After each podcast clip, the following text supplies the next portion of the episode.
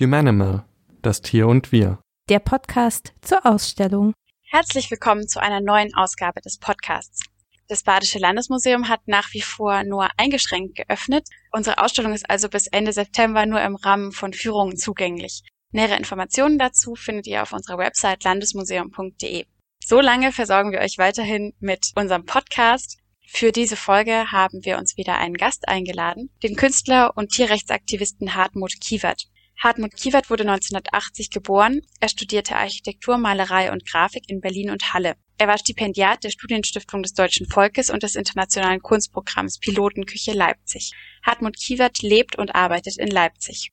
An dieser Stelle muss ich mich vorweg entschuldigen, falls es zu kleinen Knicken irgendwie in der Stereo-Spur kommen sollte. Das liegt daran, dass wir ein bisschen Probleme mit der Aufnahme hatten. In der Ausstellung zeigen wir drei Bilder von Hartmut als Postkarten im Bereich Tierschutz. Und deshalb bin ich jetzt sehr froh, dass ich ihn für ein Gespräch im Podcast gewinnen konnte. Herzlich willkommen, Hartmut. Ja, hallo, danke für die Einladung. Ich freue mich auch über das Gespräch. Auf einem deiner Bilder ist ein Junge zu sehen. Er sitzt auf dem Gehweg, hinter ihm eine Graffiti-bedeckte Häuserwand. Die Sonne scheint und wirft Schatten auf sein fröhliches Gesicht. Er sieht glücklich aus. Der Grund dafür? Um ihn herum schart sich ein Schwarm grauer Tauben. Ihr Federkleid schimmert türkis und rot. Die mittlere Taube, direkt vor dem Jungen, flattert auf und spreizt ihre Flügel. Der Junge strahlt. Solche Szenen durchziehen dein Werk. Bevor wir jetzt in die Bilder einsteigen, finde ich, muss man eigentlich noch mal einen Schritt zurückgehen, denn in unserem Vorgespräch ist mir zuerst eine Sache aufgefallen, dass du nicht von Tier und Mensch sprichst, sondern wie viele Wissenschaftlerinnen das auch tun, in menschliche und nichtmenschliche Tiere unterscheidest oder von Menschen und anderen Tieren sprichst. Was steckt denn für dich dahinter? Ja, der Hintergrund ist natürlich, dass sprachlich natürlich auch da eine extreme Barriere gebaut wird durch diese Kategorien von Mensch und Tier, wobei halt unter Tier dann halt alles subsumiert wird, vom Elefanten bis zur Ameise, was halt im Grunde ja völlig unterschiedlich ist oder halt ja ein, ähm, irgendein ein Fisch sicherlich wesentlich anders ist als äh, als zum Beispiel also als ein Schimpanse, während halt ein Schimpanse und ein Mensch sich relativ ähnlich sind. Also also und es ist ja auch biologisch ähm, völlig klar, dass Menschen eben auch ähm, Tiere sind, Säugetiere und ja, es geht halt eben darum, auch auf der sprachlichen Ebene diese, ja, diese, dieses Herrschaftsverhältnis zu ähm, dekonstruieren, indem man eben dann eine andere Sprache benutzt, beziehungsweise die, ja, die Kategorien halt in, in Frage stellt und diese, diese Mauer, die halt ideengeschichtlich halt über Jahrtausende sozusagen aufgebaut ist, in der, vor allen Dingen in der westlichen Denktradition halt zu, zu durchbrechen. Und da, da gehört ja auch dazu, dass man sich eben so wirklich auf Augenhöhe begegnet. Und ich finde, das ist auch in diesem Bild, was ich jetzt zuerst beschrieben habe, total anschaulich einerseits ist es ja ein totales Irritationsmoment, dass der Junge da sitzt auf der Straße und mit diesen Ratten der Schlüfte, wie, wie die Tauben ja auch häufig bezeichnet werden, so vertraut und glücklich spielt. Und da finde ich, wird diese, diese, dieses Aufbrechen der Herrschaftsverhältnisse oder der, der Unterschiede auch sehr deutlich. Dieses Bild, was ich jetzt gerade beschrieben habe, das stammt aus dem Zyklus, also der Bilderreihe mit dem Thema Animal Utopia. Du hast noch andere Zyklen, also zum Beispiel auch Revolution und Ruinen. In diesen Bilderzyklen zeigst du aus zerfallenen Schlachthöfen ausgebüxte Kühe, auf dem Gehweg friedlich fressende Schweine und eben diesen fröhlichen Jungen inmitten der Tauben. Woher kommen diese Motive? Also grundsätzlich ist es so, dass diese, ähm, also Animal Utopia sozusagen ein bisschen als, als Überbegriff für diese ganzen Bilderstränge gedacht ist, äh, oder ich das so als, als Überbegriff gesetzt habe, auch eben für, für diese Ruinen von, von Schlachtanlagen und Milchfabriken und Mastanlagen. Und äh, im Gegensatz zu den äh, etwas ja, älteren Arbeiten oder wo ich angefangen habe, mich mit dem Mensch-Tier-Verhältnis in der Malerei auseinanderzusetzen, die halt eher so den, das gewaltförmige Verhältnis eben heute zeigen und ähm, sozusagen, das sind so die zwei großen Bildstränge und unter denen ist es dann eben nochmal unterteilt in Unterstränge sozusagen. Also einmal diese Stadträume, wo sich Menschen und andere Tiere auf Augenhöhe begegnen oder auch Picknicks, wo, wo halt äh, so Multispezies-Picknicks, wo, wo Menschen und, und Schweine und, und Kühe eben zusammen einfach sitzen und vielleicht befreundet sind oder äh, auf jeden Fall eben auf freiwilliger Basis irgendwie und, und halt alle frei äh, sich in diesen Bildräumen aufhalten. Und dann gibt es eben noch diese Serie der Interieurs, die äh, eben beispielsweise ähm, ein Kalb im, in einem Wohnzimmer zeigt oder ähm, ein Schwein auf dem Sofa. Und äh, das waren auch so die mit die ersten äh, Bilder, als ich äh, sozusagen angefangen habe zu überlegen, wie ich dieses Gewaltverhältnis im äh, zumindest innerhalb von, von meiner Bildsprache eben aufheben kann, also was einen positiven Ausblick geben kann, äh, wie ein Mensch-Tier-Verhältnis ähm, anders sein könnte, eben äh, ja ohne, ohne Beherrschung von, von Menschen über die Tiere, hatte ich halt einfach überlegt, so durch, durch so ein, ja, das so ein Prinzip sozusagen der Verschiebung erstmal eine Irritation zu schaffen, also indem die Schweine eben aus der Mastanlage und aus den Betonspaltenböden auf einmal in, im Wohnzimmer, in so einem ja, bürgerlichen Umfeld halt Interieur auftauchen, wollte ich erstmal irritieren und halt damit die Frage stellen, wieso sind die eigentlich in, also heute in Mastanlagen und, und in Schlachthäusern? Ja, und könnten die nicht auch an ganz anderen Orten auftauchen. Und so hat sich das dann eben entwickelt. So das erste Bild, was ich dann ähm, gemalt habe, wo Menschen und andere Tiere zusammen sozusagen in, in, in einer utopischen Hinsicht auftauchen, war so eine neue Interpretation vom Frühstück im Grün von Manet. Das war glaub, von 2013.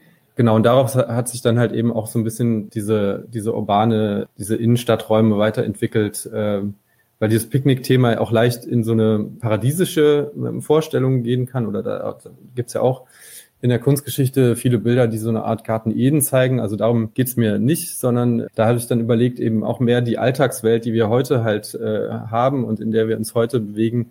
Also da eben die Tiere, die sonst eben nur als zu Waren verarbeitete Schuhe und Schnitzel und so in, eben in der Alltagswelt auftauchen als, als Akteure eben dort zu zeigen und damit halt eben auch erstmal wieder eine Irritation zu schaffen. Vielleicht nochmal ganz konkret. Du hast mir auch im Vorfeld schon gesagt, dass du jetzt gerade in Butenland bist. Was machst du da? Ja, also früher, auch noch vorm Kunststream, habe ich auch viel Tiere gezeichnet in so Tierparks und Zoos und irgendwann äh, wollte ich das aber nicht mehr, also mir einfach nur diese eingesperrten Tiere an, anschauen und fand es eher notwendig, dagegen was zu machen, gegen diesen Zustand, als zu diesen Orten zu gehen und die Tiere zu zeichnen, die da eingesperrt sind. Und habe dann eben lange ähm, eben keine Naturstudien sozusagen mehr gemacht, bis ich dann 2015 das erste Mal auf Hofbutenland war. Das ist ein äh, Lebenshof, ein Kuraltersheim, was bis vor äh, ja knapp 20 Jahren noch ein Bio-Milchbetrieb war und gibt hier dann neben Kühen gibt's auch ein paar Schweine und Enten und Hühner und Gänse ja, und äh, das ist einfach natürlich ein ganz anderes, ähm, ganz anderes Umfeld. Also hier können einfach die Tiere so sein, wie sie eben sein wollen, wie sie sind und die Freundschaften mit anderen Tieren eingehen, so wie sie wollen oder haben halt die, die Freiheit zu, zu, zu machen, ähm, was sie möchten und äh, sind eben nicht eingesperrt. So. Also natürlich ist der Hof auch begrenzt, äh, aber es sind eben 40 Hektar, also da ist viel Platz. und, ähm, und, und das ist halt eben auch toll, das direkt zu erleben, also wie eben ähm, dann Tiere, wenn man sie lässt, sich äh, halt auch äh, verhalten oder wie sie auch zueinander, untereinander, was sie für, für Beziehungen eingehen, was halt in der Tierindustrie halt überhaupt nicht, ähm, nicht vorkommt. Also haben die ja gar nicht die Möglichkeit dazu. Und ähm, ja, und insofern ist es eben auch hier oder auch auf anderen Lebenshöfen sowas wie eben schon eine gelebte, konkrete Utopie eines, eines anderen äh, Mensch-Tier-Verhältnisses oder wie, wie das Hofbutenland äh, beschreibt, einer neuen Kultur. Lebenshöfe wie Butenland bezeichnet Hartmut Giewert als konkrete Utopien. Konkreter ist in dem Fall Vergegenständlichung einer Utopie, also eines noch nicht gewesenen Zustandes. Aber was ist dann die Utopie? Um das ein bisschen anschaulicher zu machen, gibt es jetzt einen Schnelldurchlauf durch den philosophischen Diskurs zur Utopie. Da folge ich einer Definition von Inge Münz-Köhnen. Die unterscheidet in drei Kategorien, nämlich zum einen den Gebrauch von Utopie im allgemeinen Sprachgebrauch als Adjektiv, als utopisch. Dann bedeutet das wirklichkeitsfremd, illusionär, aber eben auch in einem positiven Sinn.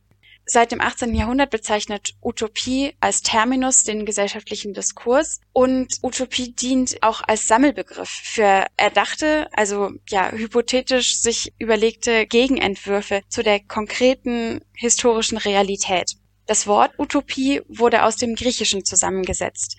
Also U nicht und Topos der Ort. Also ist der Utopos der Nicht-Ort.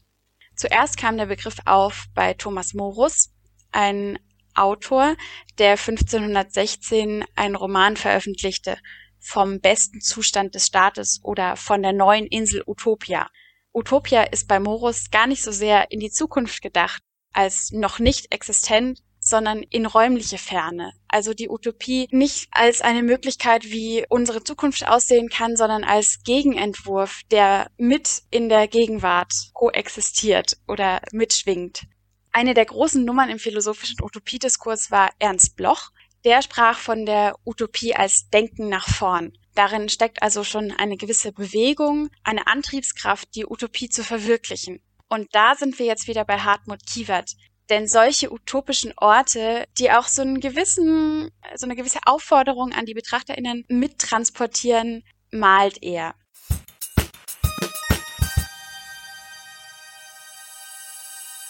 Als kulturhistorisches Museum werfen wir mit unserer Ausstellung einen Blick auf die gemeinsame Geschichte von Tier und Mensch.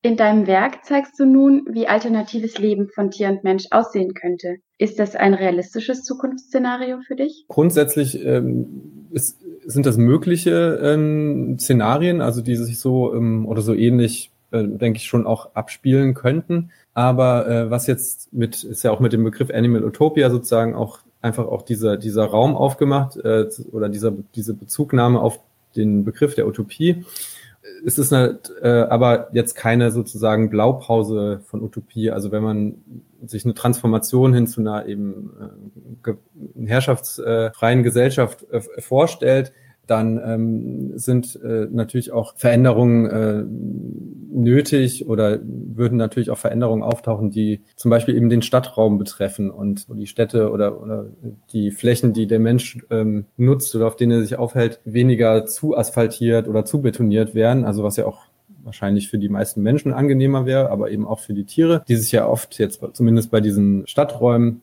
dann äh, auf, auf so asphaltierten Flächen auch aufhalten. Aber wie gesagt, da ist halt erstmal der sozusagen der, dieser Verschiebungsmoment und das Reinholen von, von Alltagswelt, um so direkt auch ja einen Bezug für die Betrachtenden zu liefern. Also das, da ist sozusagen die, die Idee, einfach den, den, ähm, die Debatte sozusagen anzustoßen, drüber nachzudenken, wo sind diese Tiere, die, die wir als Nutztiere oder die als Nutztiere bezeichnet werden, eben äh, heute, wo könnten die sein, wie könnte das Verhältnis grundsätzlich zu anderen Tieren und zur Natur aussehen, jenseits eben von, von so einer Ver Verwertungslogik. Das finde ich einen total wichtigen Punkt, der uns ja auch als Menschen, selbst wenn wir jetzt sagen, irgendwie in meinem Leben habe ich jetzt nicht so viel Tierbezug und ist mir jetzt auch nicht so wichtig, der uns trotzdem unmittelbar betrifft, weil es eben die Frage stellt, willst du wirklich in Zukunft so leben? Willst du, dass dein Kind auf einer Straße inmitten von Autos spielt oder willst du, dass es einfach frei sein kann und sich entfalten kann?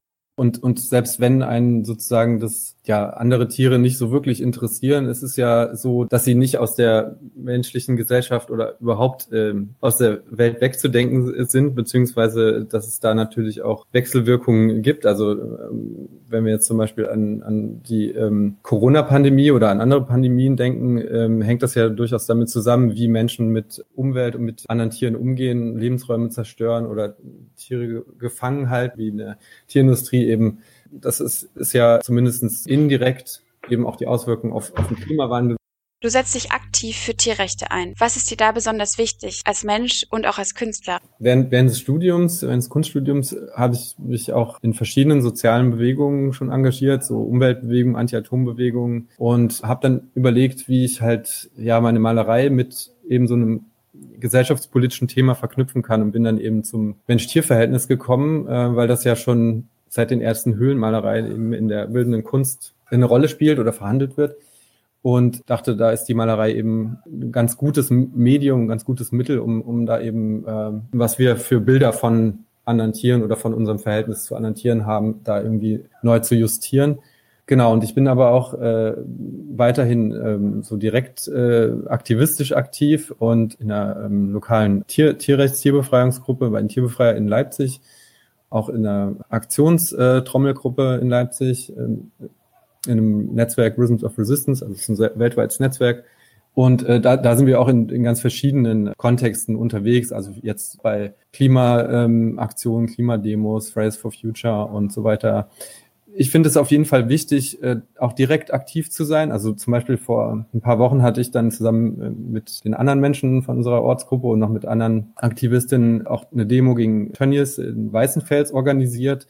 Ja, ich finde es einfach wichtig, nicht nur über verändertes ja, Konsumverhalten oder indem man halt dort, was man halt macht, äh, also und da kann vielleicht natürlich Kunst äh, auch was machen, aber halt eben nur begrenzt, aber darüber hinaus halt eben auch aktiv in der, in der Bewegung zu sein, um, ähm, um da halt Sachen zu verändern.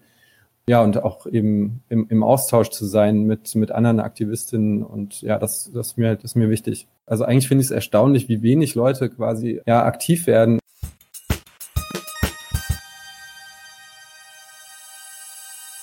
In der Ausstellung zeigen wir die ambivalenten Mensch-Tier-Verhältnisse, aber das ja aus einem historischen Kontext. Was muss sich denn an diesen historisch gewachsenen Verhältnissen ändern, deiner Meinung nach, dass Tier und Mensch zueinander finden oder vor allem der, der Mensch wieder zum Tier findet? Ja, also die ähm, ja, Domestikationsgeschichte ist natürlich eine sehr, sehr lange auf, auf so einer ideengeschichtlichen Ebene dann diese, diese wo wir vorhin schon drüber gesprochen haben, diese Trennung dann, die dann aufgemacht wurde, zumindest in der westlichen Denktradition, ist dann natürlich auch so eine Art Legitimationsbasis, um halt die Ausbeutung und das Töten von, von anderen Lebewesen halt zu rechtfertigen im Nachhinein. Also es ist aber heute natürlich hier so wie, wie wir leben und wie wir, äh, was wir für Möglichkeiten haben, überhaupt nicht mehr notwendig, Tiere auszubeuten und einzusperren. Und deswegen, das muss sich natürlich ändern. Also ähm, jegliche Form der Tierhaltung muss aufgehoben werden. Und die, die Beziehung von Menschen, also du hast es ja auch schon angedeutet, zu anderen Tieren muss halt auf freiwilliger Basis äh, stattfinden. Also wenn es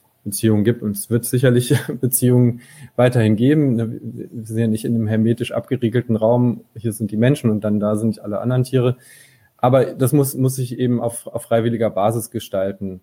Und da ist es natürlich unterschiedlich, wie das dann im konkreten Fall ähm, aussehen kann. Also diese Transformation hin zu so einer Gesellschaft, wo eben die Naturbeherrschung in der Form eben äh, überwunden ist und eben auch die Beherrschung anderer Tiere und am besten natürlich auch oder damit auf jeden Fall auch zusammenhängt, die Herrschaftsstrukturen innerhalb von menschlicher Gesellschaft, die auch damit ja wieder in, in einer Wechselwirkung stehen. Wenn man sich jetzt vorstellt, Dedomestikation, also alle Tiere, die domestiziert wurden, werden in einem Prozess der Loslösung wieder von der Abhängigkeit vom Menschen gegeben und andererseits, dass auch dieser ganze Zuchtbetrieb gestoppt wird. So, das sind ja unfassbar viele Tiere, die dann auf einmal auf der Straße stehen, wenn wir in dem Bild bleiben wollen von vorhin. Das kann ja nicht so von heute auf morgen funktionieren. Oder wie ist das gedacht?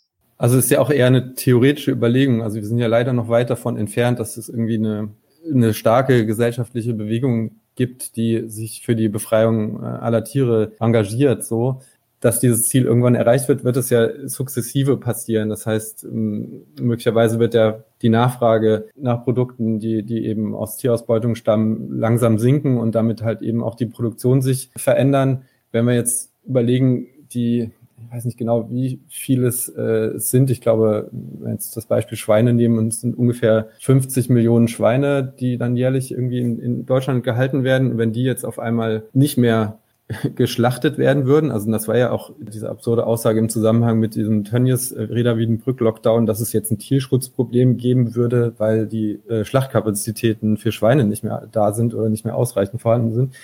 Das ist ja schon völlig absurd. Äh, ähm, also man könnte sich auch einfach vorstellen, einfach aufzuhören, die Tiere weiter zu züchten und die, die dann da wären, halt äh, sukzessive die, die, die Lebensbedingungen, also diese, diese Betonspaltenböden und diese, diese Mast, Maststelle, wo sie eben drinstehen, halt langsam umzuwandeln die Ausläufe zu vergrößern und so weiter, also das langsam hin zu, zu sowas wie, wie Lebenshöfen umzuwandeln, ist natürlich wie gesagt, jetzt von, von heute auf morgen und in der Dimension schwer vorstellbar. Ja, und wenn wir uns dann halt überlegen, wie, wie halt mit den Tieren, die dann eben noch da sind, wenn halt die meisten Menschen zu der Einsicht gelangt sind, dass eben ihre ähm, Bedarf irgendwie nach einem Steak oder nach einem Schnitzel eben nicht so wichtig sind wie ähm, das Leben und die Bedürfnisse der Tiere, die dafür getötet werden müssen, dann wäre eben die Idee, diese Orte, wo sie jetzt leben, halt umzuwandeln in eben lebensfreundlichere Orte für diese Tiere, in was, was wir halt heute eben auch schon Lebenshöfe praktizieren.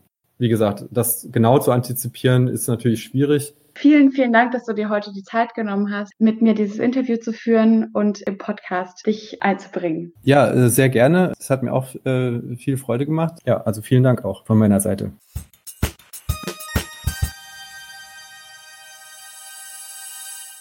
Zum Abschluss lässt sich festhalten, Hartmut Kiewerts utopische Bilder motivieren. Sie motivieren auf dieses Ziel, die von ihm imaginierte Welt in seinen Bildern hinzuwirken. Ob das jetzt bedeutet, sein Leben durch Vegetarismus, durch Veganismus darauf auszurichten oder ob man eher gesellschaftlich sich engagiert und dadurch darauf hinarbeitet.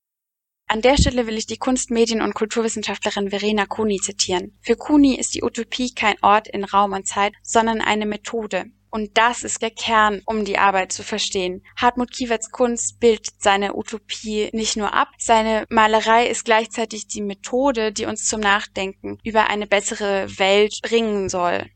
Dass seine friedvollen Bilder irritieren, zeigt aber auch, wie weit unsere Gegenwart noch von seinen utopischen Räumen entfernt ist.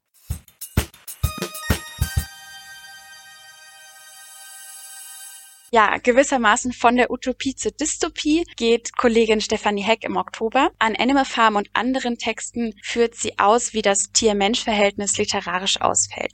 Und davor gibt's natürlich noch im September was auf die Ohren. Da bleiben wir zumindest bei Schweinen. Silke Hockmann geht es um Opferschweinchen und das Tier im Kult. Und bis dahin bleibt uns gewogen. Und wenn euch unser Podcast gefällt, freuen wir uns natürlich, wenn ihr ihn abonniert. Humanimal, das Tier und wir Der Podcast zur Ausstellung.